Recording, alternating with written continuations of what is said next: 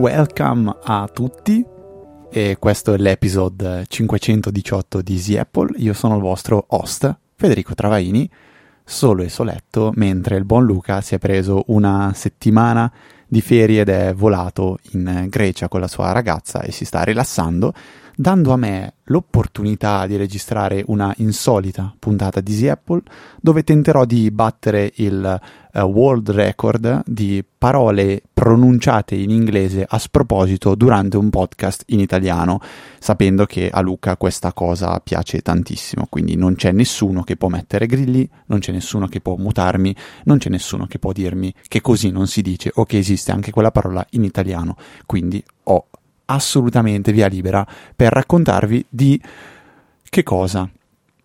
Una puntata dedicata a quali sono gli strumenti software principalmente che utilizzo io nel quotidiano in ambito lavorativo. Voi direte, ma eh, parlerai di Windows? No, non necessariamente, parlerò in realtà di eh, software principalmente, quindi molti saranno strumenti multipiattaforma, alcune saranno integrazioni, spiegherò il perché di un qualcosa piuttosto che l'altro o di come ho risolto alcune, ehm, alcune difficoltà incontrate durante l'ambito lavorativo. Eh, io principalmente eh, mi occupo di analisi di processo, quindi eh, il mio lavoro consiste tanto nel, nell'analisi di dati, nel capire come funzionano alcuni processi, tutti, per, per principalmente tutti i processi eh, aziendali, e fare in modo di snellirli, migliorarli, automatizzarli, a volte proprio strutturarli, magari sono processi che inizialmente erano gestiti in maniera eh, un po' manuale e quindi si crea dietro una struttura informatica che permetta che il, questo processo sia bello lineare e definito e, e, e seguito da delle procedure precise e sicuramente eh, l'obiettivo è quello di renderlo più, eh, più, più semplice per, per, per, chi poi lo deve, lo deve seguire. Eh, però eh, la, la, l'azienda in cui lavoro io è un'azienda metalmeccanica, un'azienda produttiva, eh, penso che tante delle nozioni che io oggi eh, condividerò con voi siano assolutamente trasferibili a tantissime altre tipologie di attività eh, e quindi per questo mi è, mi è, venuta questa idea. Ma prima di iniziare eh, ho una, una, un, so, un, un compito che è quello di leggere comunque le mail, rispondere alle vostre domande che questa settimana non ci sono. Magicamente Luca va in vacanza e non arrivano delle domande o dei follow up a cui dover rispondere. C'è solo una mail che fa, spiace- fa sempre spiacere dover ricevere, che è eh, una segnalazione di Have I Been Pwned che ci ha segnalato che è, stata, ehm, è stato liccato uno dei nostri account di un website a cui ci siamo eh, registrati in passato che si chiama Teespring, lo ricorderete bene per le nostre t-shirt e le, le mug,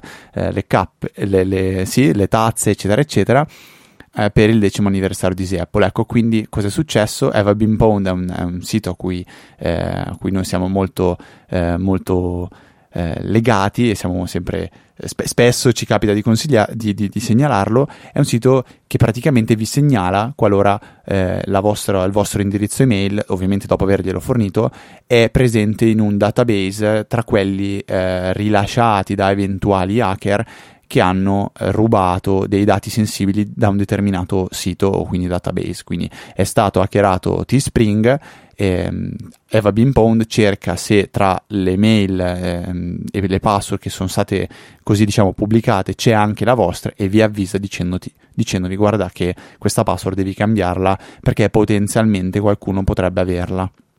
Ecco, e questo è un, è un, è un sito eh, che ehm, trovo utile non solo per voi stessi, ma anche per i vostri cari, quindi non so, la sorella, il fratello, la mamma, il papà, lo zio, l'amico che seguite un po' informaticamente, ecco, inserite anche la, la, loro, la loro mail in modo che anche loro possano riceverla. Poi direte voi, tanto loro la mail la ricevono e sarà la 15 millesima eh, delle non lette non le leggeranno mai. Eh, potete fare una regola sulla, sulla, loro email dicendo se arriva una mail da Eva Beanpound, inoltrala al mio account email così io so di poterle aiutare. Oppure in alternativa, quando arriva a voi una segnalazione, potete provare anche con qualche mail dei vostri amici in modo da capire se c'è qualcos'altro da qualche altra persona da, da dover aiutare, da, che, dove potenzialmente ancora più, più, più, critico perché magari loro la password l'hanno usata anche su altri siti, l'hanno usata anche su Facebook, l'hanno usata sul sito eh, della banca, del, dello speed, queste robe qua, quindi vabbè. Quindi questa era un po' la segnalazione doverosa da fare per, per quanto è, è, arrivato nella casella postale di, di, de, de nos, della nostra mail che ricordo info-easyapple.org. Partiamo un po' con eh, quelli che sono allora gli strumenti che utilizzo a lavoro. Premesso che a lavoro uso principalmente un PC Windows, il setup è sempre quello con il doppio schermo, tastiera MX Keys e eh, mouse MX Master 2 che trovo veramente molto molto comodi e in parte mi capita di usare anche l'iPad. L'iPad, partiamo da qua, lo uso principalmente per uh, due cose. Uno, per quando mi devo muovere all'interno dell'azienda e non posso portarmi il mio computer che è fisso, lo uso magari per consultazioni veloci. Ehm, o magari mi capita di fare qualche foto e segnarmi qualcosa velocemente con la pencil anche se avendo a disposizione diversi PC all'interno dell'azienda, spesso mi capita di usare il desktop remoto, quello di, di Windows, quindi una volta connesso al mio computer riesco a fare a operare in maniera più, più, completa. Quindi questo è già uno strumento molto valido. Ovviamente l'applicazione desktop remote è installata anche sull'iPad perché qualora ce ne sia bisogno posso collegarmi anche in desktop remoto al mio PC e, ehm, affiancato a, questa, a, questo servizio che è quello diciamo ehm, già predisposto all'interno di, di, di Windows eh, uso anche due software alternativi che si chiamano il primo TeamViewer e il secondo AnyDesk. Sono due, due software per il controllo remoto di un, di un computer eh, bisogna installare la parte client sul, sul, PC che si vuole controllare e in entrambi esiste la possibilità di fare un setup tramite il quale poi potrete riaccedere a quel computer eh, senza che ci sia fisicamente qualcuno a darvi quella password che si genera quando invece volete dare assistenza a un computer di un'altra persona. Eh, è possibile quindi fare questo setup in modo che senza che ci sia nessuno fisicamente davanti al vostro computer voi potete accedere e poi controllarlo in totale autonomia. Perché entrambe le applicazioni? Allora, perché eh, trovo che alcune eh, abbiano, abbiano, entrambe dei pregi e dei difetti, quindi a volte ne uso un po' una, a volte ne uso un po' l'altra, non ho una preferita. Se in questo momento dovessi scegliere una delle due, sceglierei TeamViewer. Eh, non so dire esattamente perché, forse perché trovo più semplice la parte di setup eh, tramite account e, e, associazione a un account a diversi computer. Ecco, questa è la cosa che trovo un po' più semplice. L'altra funzione che uso eh, parecchio con l'iPad è quella della firma dei documenti, quindi quando mi, mi viene dato un documento da, da firmare, da restituire, lo faccio sempre tramite iPad. Come faccio? Faccio che dal computer sposto il documento che mi interessa all'interno di una cartella che chiamo temp di Google Drive e dall'applicazione Notability dell'iPad vado ad importare il documento dalla cartella da Google Drive, quindi Google Drive, Drive cartella o folder eh, temp, importo il documento, lo compilo, lo firmo, dopodiché eh, ho impostato che Notability fa in automatico il backup dei PDF su Google Drive. Quindi una volta che viene modificato un, una nota dentro Notability, in automatico viene fatto eh, un, un PDF con quella nota e viene automaticamente caricato su Google Drive. Quindi io poi dal PC apro la cartella di Notability dentro Google Drive, trovo il PDF bello e compilato e lo rinvio in via email a chi diciamo me, la, me l'aveva chiesto. Quindi un iPad che tutto sommato non viene assolutamente sfruttato per quello che eh, uno costa e due magari potrebbe anche, anche fare. Passando invece all'operatività diciamo desktop, Ehm, ma in realtà non solo adesso, ma eh, tanto anche c'è di, di, mobile perché l'iPhone è sempre in tasca ed è sempre utile per eh, segnarsi qualcosa quando si sta girando per l'azienda. Io ho una memoria veramente fallace, l'ho già detto eh, in tutte le puntate di Easy Apple, e mi, mi affido eh, tantissimo a degli strumenti che mi aiutano a ricordare che cosa devo fare. Gli strumenti in particolare sono tre. Il primo è il banalissimo calendario, il, se- il secondo si chiama Todoist e il terzo si chiama Trello. Andando per ordine, ma non come li addetti, ma di come li uso, il primo in assoluto è Todoist. Todoist è un raccoglitore che io uso per segnare tutto quello che ho da fare e ehm, che riguarda sia la casa, sia le cose personali, sia le cose di lavoro, sia le cose legate magari a dei progetti particolari. Il bello di Todoist è che a mio parere non ha una vera e propria personalità, a differenza di altri task manager. Todoist si può adattare un po' a tutto quello che voi eh, volete eh, io utilizzo la versione premium perché eh, garantisce di avere delle funzionalità avanzate. Principalmente io trovo utilissime le, le funzioni legate ai filtri, quindi la possibilità di creare dei filtri ad hoc.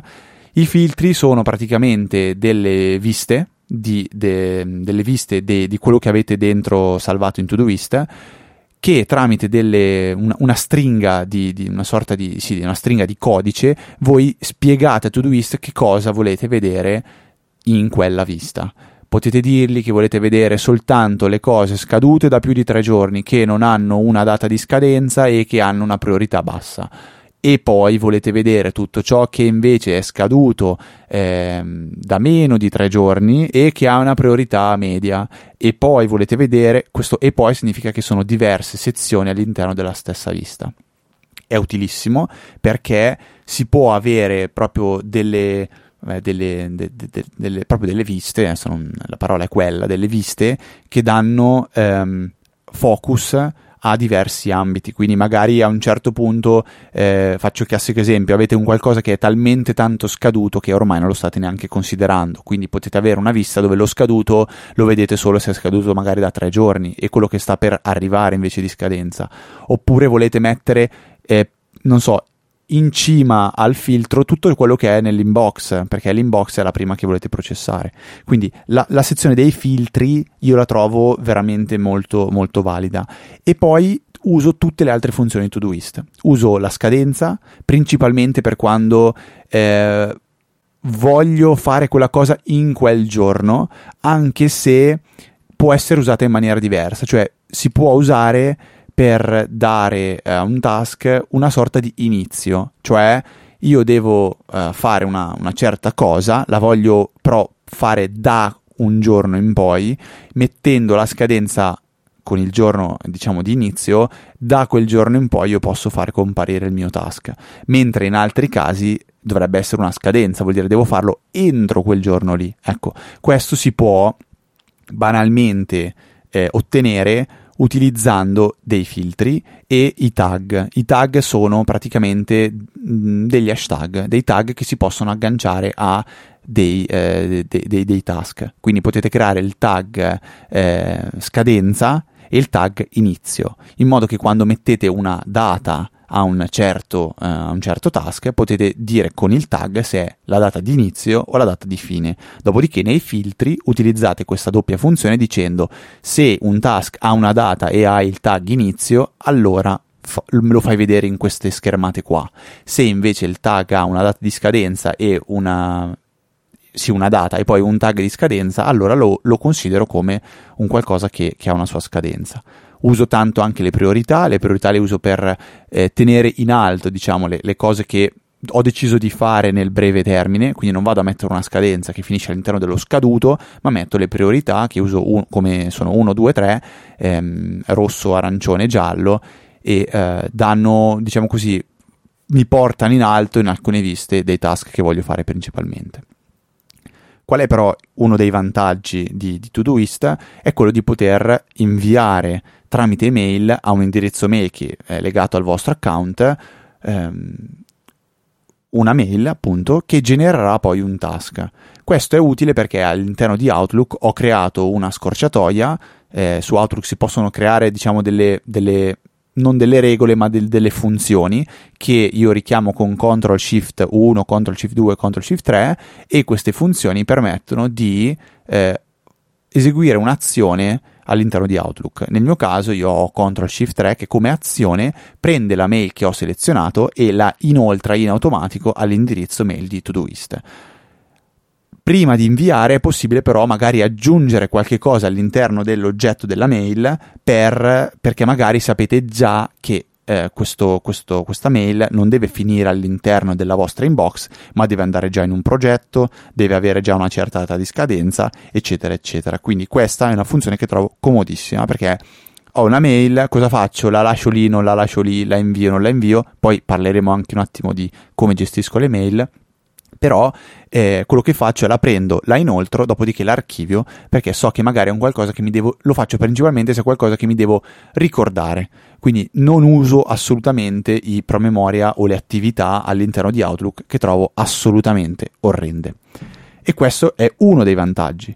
Un altro vantaggio è quello che integrando il calendario di Todoist all'interno di iOS, per esempio, eh, io l'ho fatto con, con iOS tramite l'applicazione Fantastical, ho i promemoria che mi arrivano tramite l'applicazione Fantastical come, ehm, diciamo, come notifica. Quindi non, non, metto un promemoria necessariamente all'interno dell'applicazione Todoist, ma tramite il calendario mi arriva la, il, il, mio, il, mio, promemoria che mi dice di fare la, la tal cosa.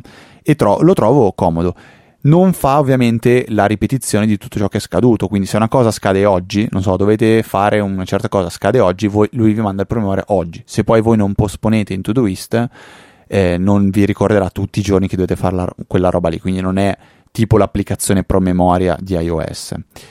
E ehm, qual è l'altro, l'altro, vantaggio riguardo tutto questo? È che questi promemoria mi, me li trovo anche all'interno del calendario della, della Tesla quindi la mattina, io quando salgo in macchina, la prima cosa che mostra la Tesla sullo schermo sono gli impegni odierni presi dal calendario e quindi presi anche da Todoist. Questo è un po' un giro di tutti i luoghi in cui vedo quello che devo fare.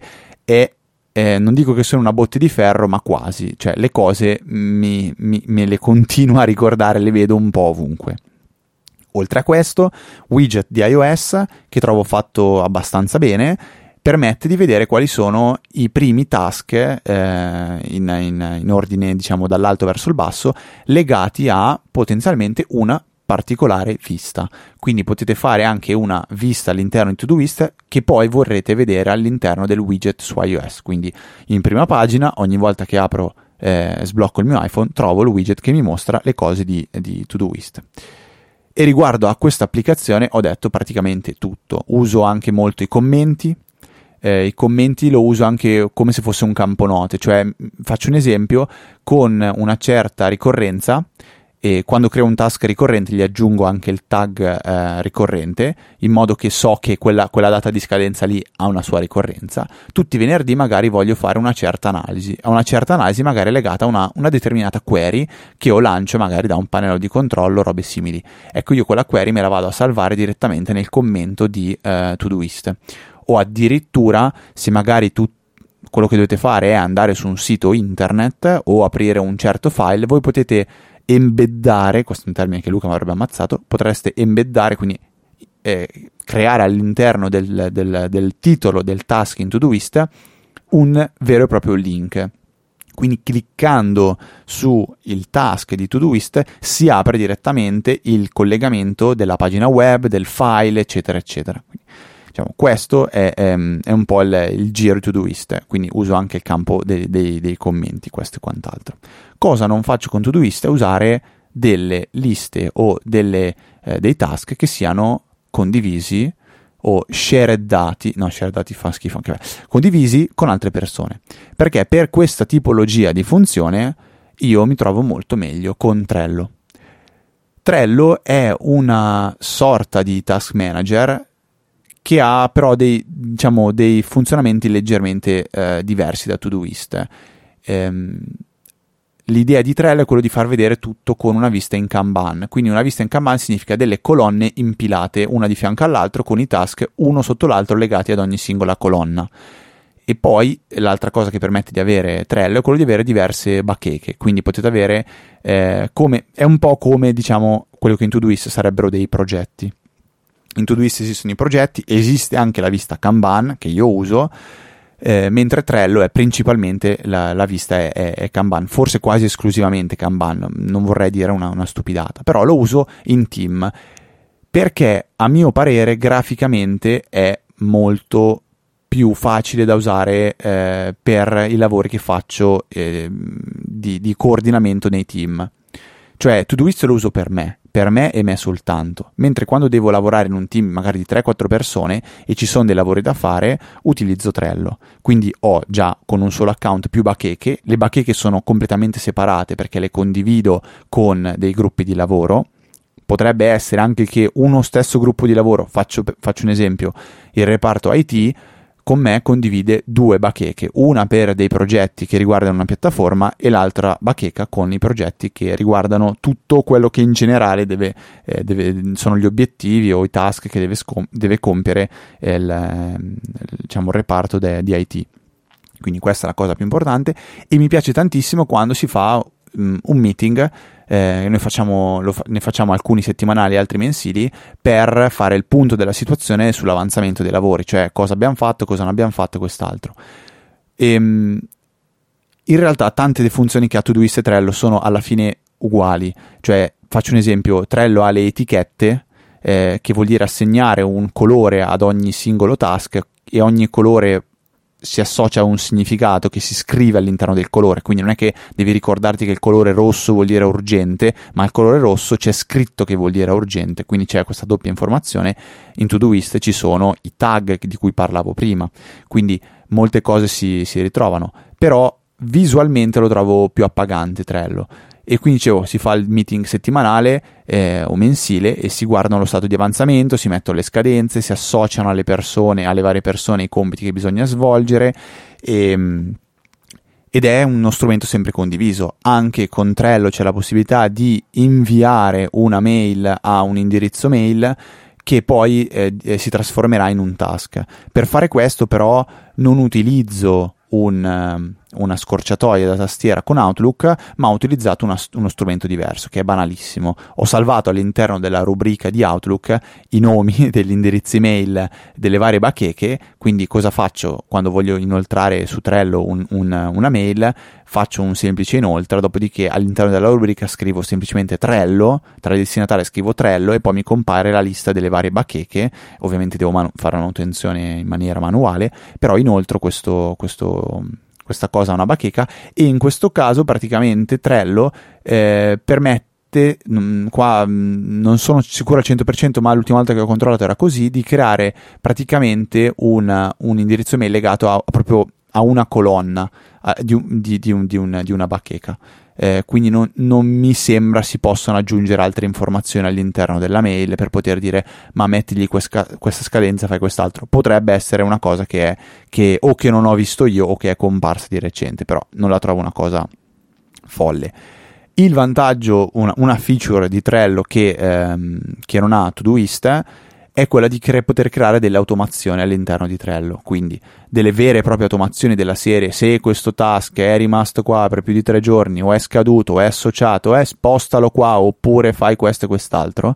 Queste sono funzioni pro premium, io Trello lo uso in modalità free, che se non sbaglio Todoist in modalità free non permette di utilizzare le cose condivise, eh, no invece forse sì, eh, Trello eh, diciamo che io non ho mai sentito, sentito, alcuna limitazione dal fatto che uso il piano gratis, manca questa parte di automazione che ho utilizzato per un periodo di prova e ora sto un po' valutando se, ci, se si può stare senza.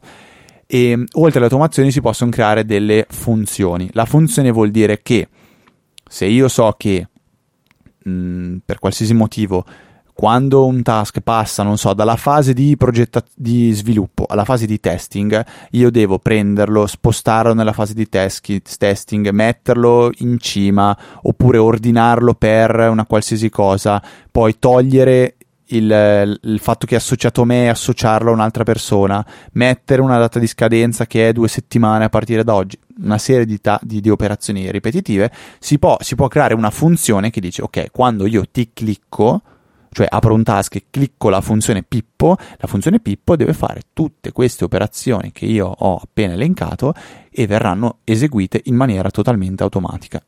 una banalità è voglio archiviare un task. Archivio il task, clicco, lui cosa fa? Lo prende, lo archivia, volendo lo sposta in una colonna con scritto task archiviati, quindi in realtà non è che lo archivia, lo sta solo spostando da un'altra parte, magari mette la data e l'ora del momento in cui è stato archiviato, mette la, la, la persona che l'ha fatto, eccetera, eccetera. Questo è uno, è uno degli esempi di, di Trello.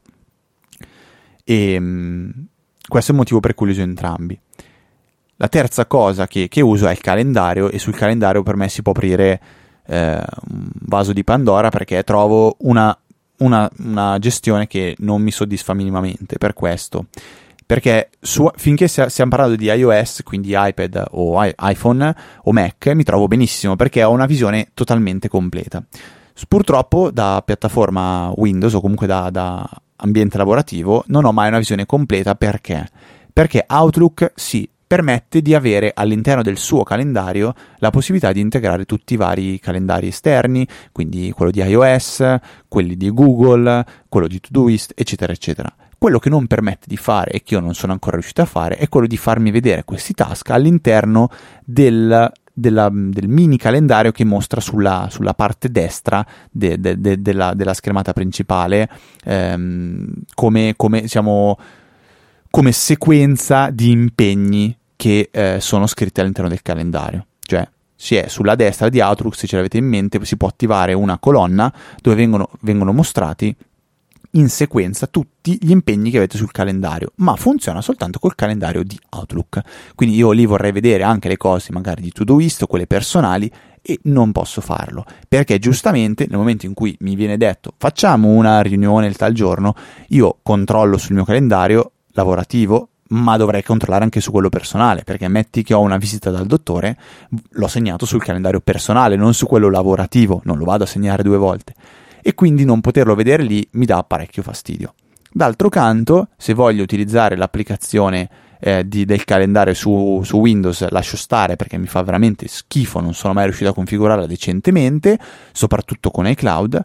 L'altra, l'altra, l'altra, possibile scelta è quella di Google Calendar. Google Calendar che funziona molto bene perché si può integrare iOS, si può, eh, l'iCloud, si può integrare il calendario di Google, si può integrare quello di Todoist, ma non riesco ad integrare quello di lavoro che è su un server Exchange. Quindi io non ho mai una vista completa di quello che è il mio calendario e la cosa mi dà veramente molto fastidio. Però lo trovo utile eh, trovo molto utile segnare sul calendario tutti gli impegni, anche per questa cosa ho creato una scorciatoia CTRL SHIFT 2, prende la mail in oggetto e la trasforma in un appuntamento, quindi poi io in, inserisco semplicemente la, la, data e l'ora in cui avrò quel, quell'impegno e ehm, praticamente sul calendario si creerà un, un appuntamento eh, con allegata quella mail. Quindi io anche da, volendo da, da, iOS vado a recuperare quelle informazioni che sono legate a quella mail. Magari ci ho scritto nelle note qualcosa. Ecco, e, trovo una funzione molto comoda. Per, per quanto riguarda la, la parte de, delle cose da fare, eh, diciamo che eh, si conclude qua, ma andrei a fare un piccolo corollario eh, riguardo le mail, perché la mail è, è, comunque lo strumento principale con cui io oggi tendo a comunicare per, per lavoro. E quando vedo colleghi di ogni tipo, di ogni forma, di ogni colore, di ogni razza, di ogni sesso utilizzare la mail, io piango per loro. Perché trovo che una gestione scorretta della mail crei in queste persone dello stress inutile che non serve assolutamente a nulla e che potrebbero abbassare e colmare semplicemente imparando a gestire le mail. E faccio uno degli esempi che a me sta più a cuore, quello di pensare di dover riorganizzare tutte le mail all'interno delle cartelle, cioè avere questa io la trovo una ossessione eh, una um, ossessione oddio mi viene la parola adesso mi verrà in mente ehm, una ossessivo compulsiva un disturbo ossessivo compulsivo ecco cosa vuol dire quello di voler riordinare tutte le mail all'interno delle cartelle. Io in primis a volte non saprei in che cartella mettere una cosa, piuttosto che un'altra. Cioè, se c'è una conversazione tra tre persone, risponde uno, poi risponde l'altro, cosa fai? Ne metti prima la cartella di uno, poi la cartella... No, per me è una follia. Le mail io le tengo tutte archiviate dentro una cartella che si chiama archivio. Quando finisco di leggere la mail, CTRL SHIFT 1 prende la mail, la spunta come fatta, in modo che dovrei avere anche un'indicazione di quando l'ho archiviata e me la archivia. E da lì non la tolgo più. Altre mail le gestisco tramite delle, delle regole, dei filtri, cioè se so che mi arriva quotidianamente la mail, non so, della mattina che ti dice queste informazioni qua, creo delle, eh, delle, delle, delle cartelle dove vado a inoltrare, spostare direttamente lì quelle mail lì, in modo che già ho pulito la mia inbox da quello che eh, non necessita magari la mia attenzione immediatamente, magari non è una comunicazione importante e quindi ehm, ho già pulito un po' la mole di mail che devo processare quotidianamente. Dopodiché si usa la ricerca. La ricerca è utile, funziona molto bene, se imparata a usare eh, diventa anche molto più rapida. Perché se io devo cercare se non so che se sto cercando una parola precisa e voglio quella parola lì che anzi magari sono tre parole mi ricordo che uno mi ha scritto eh, dalla a Mario. Io devo se io cerco dalla a Mario, Outlook cercherà tutto ciò che contiene dalla, tutto ciò che contiene a, tutto ciò che contiene Mario. Non troverete mai questa mail. Se invece lo scrivete tra virgolette, cercherà la stringa esatta. Questa è una cosa che tanti non sanno ed è una banalità, ma permette di trovare quella mail lì. Fate una prova domani, troverete invece che scrivendo dalla a Mario posso trovare 300 risultati, ne troverete uno e quella è la mail che vi interessa Oppure se vi ricordate che dovete cercare una mail che avete inviato voi a una certa persona, non scrivete il nome della persona, ma non andate neanche nella, post- nella cartella delle mail inviate. Scrivete da due punti Fede- Federico nel mio caso a due punti indirizzo email della persona in cui l'ho inviata. Poi magari mi ricordo che c'era dentro anche la parola non lo so, non vo- mi vengono tutte parole stupide. Viene, c'era la parola eh, password, metto tra apici la parola password. Quindi questo mi permette di fare una ricerca bella. Purtroppo però a volte alcune mail arrivano in maniera terribile, arrivano una, una, mail con scritto nessun oggetto, con un solo allegato che si chiama 1.pdf e tu dici e quella mail lì, come la faccio a ritrovare? Bah, innanzitutto potrebbe essere una mail che, non so, la trovo perché filtrando le mail con un allegato da una certa persona, però facciamo finta che è una mail introvabile. Io quello che faccio è, prima di archiviarla, me la inoltro o rispondo a questa mail in modo che si crea una conversazione, rispondo a questa mail però rispondendo solo a me stesso, mettendo nel corpo della mail delle informazioni che mi aiuteranno poi a ritrovarla. Boom, basta, finito. Ho risolto il, il problema di dover archiviare questa mail in maniera da poterla poi ritrovare. Ecco, questa la trovo una cosa assolutamente importante. Quindi, uno, smetterla di pensare di trovare, di, di, dover sistemare tutte le mail, perché quello è un lavoro che a mio parere porta via tempo, porta via stress, perché ti senti in obbligo di doverle spostare, riorganizzare e ordinare. Io le prendo l'archivio, punto e stop. E l'altra cosa importante è quella di avere come obiettivo quello di pulire la inbox, quindi cercare di tenerla pulita. C'è una mail che non vi interessa, la prendete, l'archiviate. C'è una mail che dovete leggere, la prendete, la leggete, la archiviate. E soprattutto quando quella mail lì non ha più niente a che vedere con voi, deve sparire. Se invece è qualcosa per cui dovete ricordarvi, o magari ho mandato una mail a qualcuno, devo ricordarmi tra una settimana di verificare che l'abbia fatto. Fantastico, mettete tra la copia nascosta Todoist, io me la ritrovo in Todoist, mi segno che tra una settimana devo verificare, tra una settimana verifico e allegato a Todoist avrò anche il corpo della mail, quindi prendendo un pezzo di, quella, di quel corpo di mail che è già salvato in Todoist e cercandolo in Outlook vado anche a ritrovare immediatamente qual è quella mail lì, perché è come se state cercando, eh, state facendo praticamente un match esatto, state cercando una cosa che avete già trovato però. Ok, c'è scritto, non so, un, una sequenza di numeri assurda, voi però sapete già quella sequenza di numeri qual è, la cercate e la trovate immediatamente.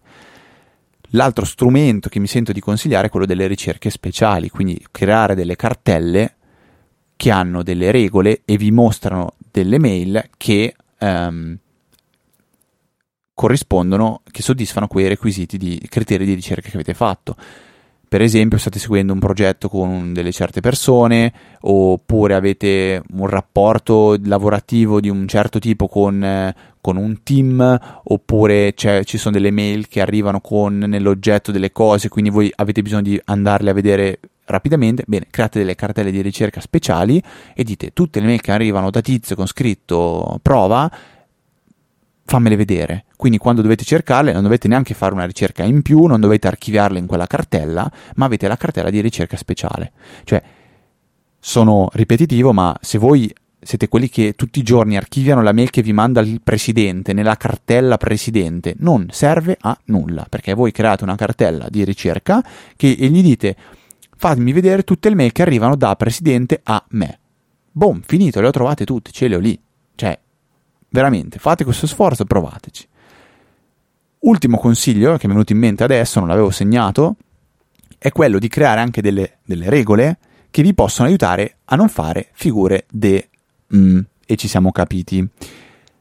Cosa significa? Significa che magari siete in copia nascosta, voi non ci fate caso perché ci sono tanti destinatari e rispondete a tutti. Non fate voi una figura brutta, però magari non, non, è bellissimo quando si è in copia nascosta rispondere, far capire che in realtà si era in copia, non è una cosa bella. Quindi ho creato una regola che ogni volta che mi arriva una mail e io non sono all'interno dei destinatari o all'interno della copia, la segna con un, con un colore, la, la, fa diventare nel mio caso verde. Io quindi quando ricevo una mail subito vedo che c'è lì il pallino verde e a prescindere so che quella mail lì comunque non è destinata principalmente a me. Ok? Quindi questo mi aiuta. Faccio un altro esempio, potete anche distinguere le mail che vengono inviate a voi o dove voi siete in copia.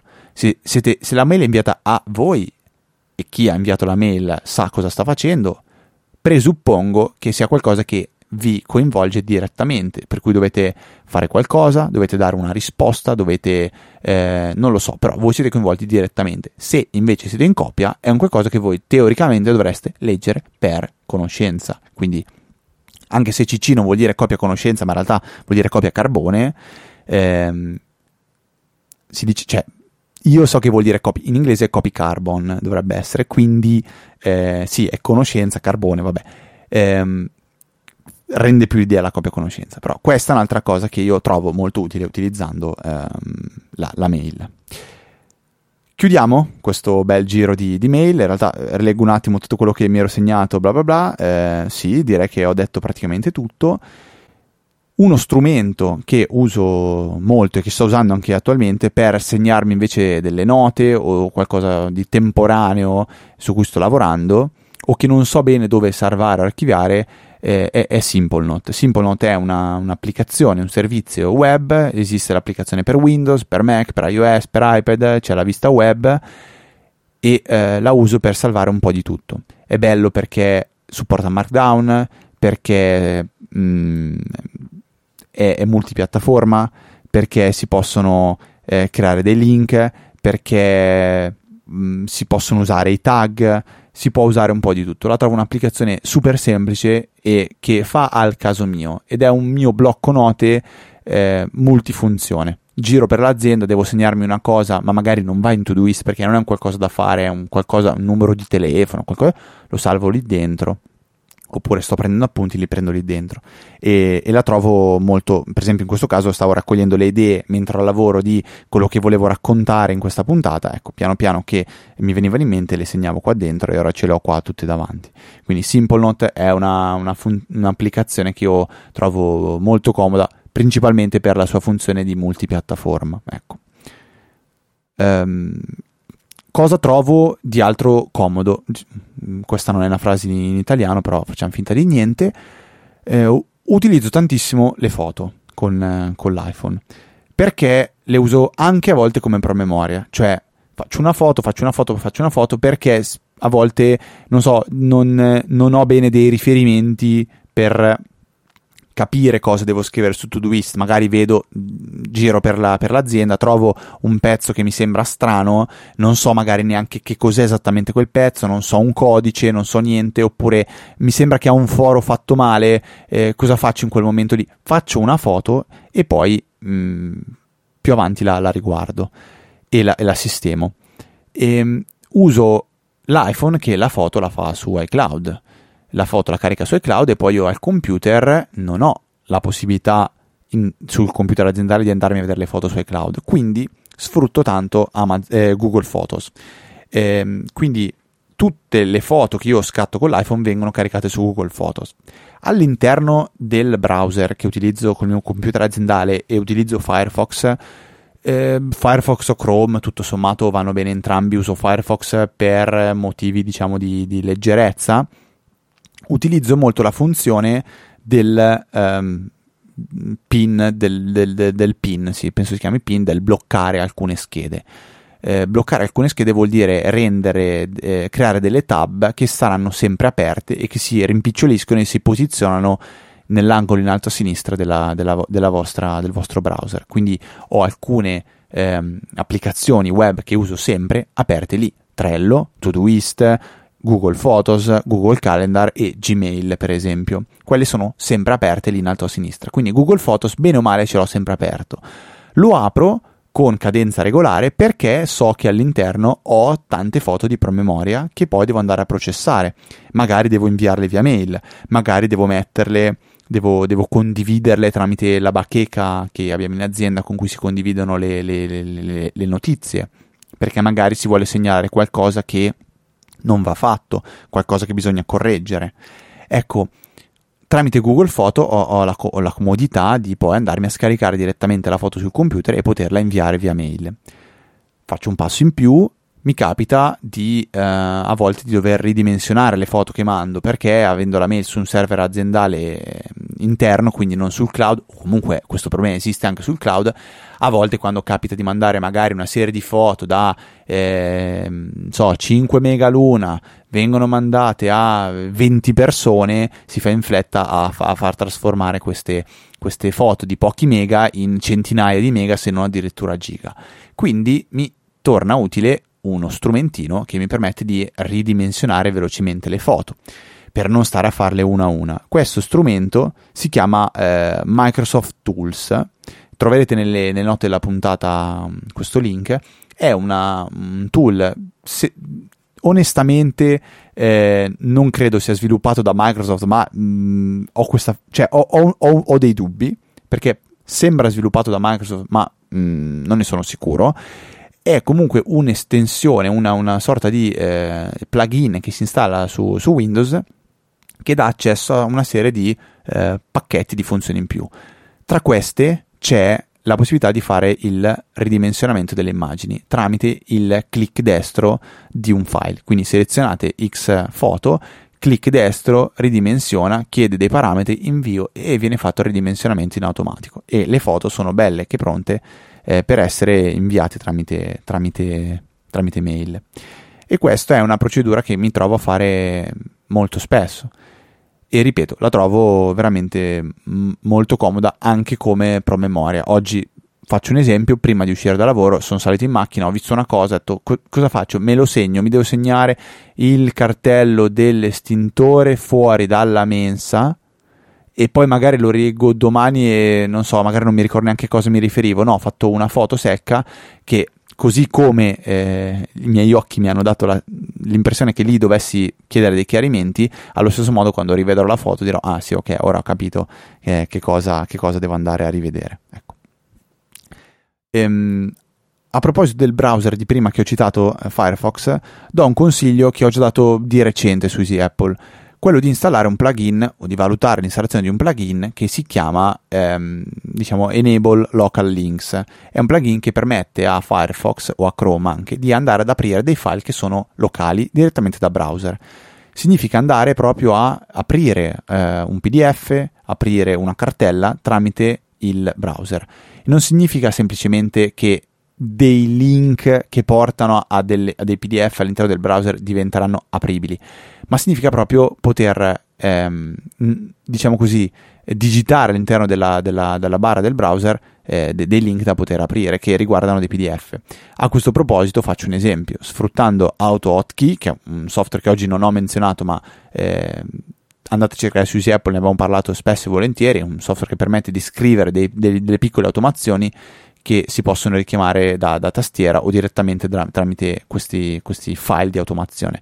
Si può creare una, un'automazione, faccio il mio esempio, ehm, facciamo finta che voi sapete che all'interno di una cartella del server aziendale ci sono numerati con un numero eh, legato al numero dell'ordine tutti i PDF degli ordini dei clienti. Per qualsiasi motivo voi dovete andare a vedere un ordine di un cliente. Dovete andare a vedere l'ordine del cliente 12345, sapete che è salvato dentro slash server aziendale, slash eh, so, ufficio vendite, slash eh, ordini, slash 12345.pdf.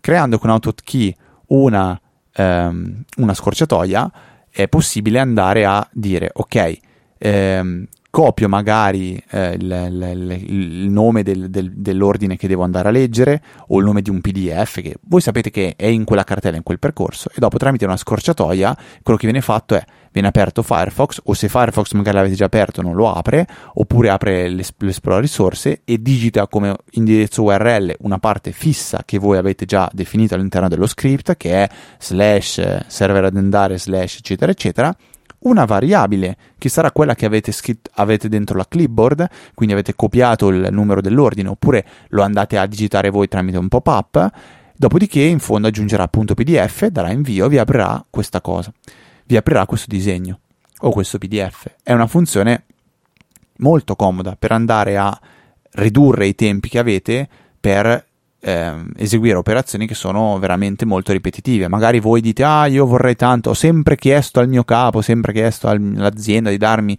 di velocizzare, di semplificare questa roba ma perché magari non potete farvelo direttamente voi? E non mi dite ah perché io non, non mi tocca farlo, eh, no, abbiate un po' magari di amore per quello che state facendo, eh, se siete qua su Easy Apple vi piace anche magari smanettare, potete lanciarvi in questa avventura e provare a automatizzare anche delle parti del vostro eh, lavoro quotidiano che trovate eh, laboriose, lente, che vi danno noia, vi danno stress. Eh, ecco, io con questa puntata, questo racconto, spero di avervi dato qualche spunto che vi aiuti a vivere in maniera meno stressante e più produttiva eh, il, vostro, il vostro lavoro. Se avete domande o qualsiasi altra cosa, poi vi ricordo anche ovviamente i contatti che sono info.easyapple.org o se avete piacere eh, anche su Twitter mi trovate ftrava.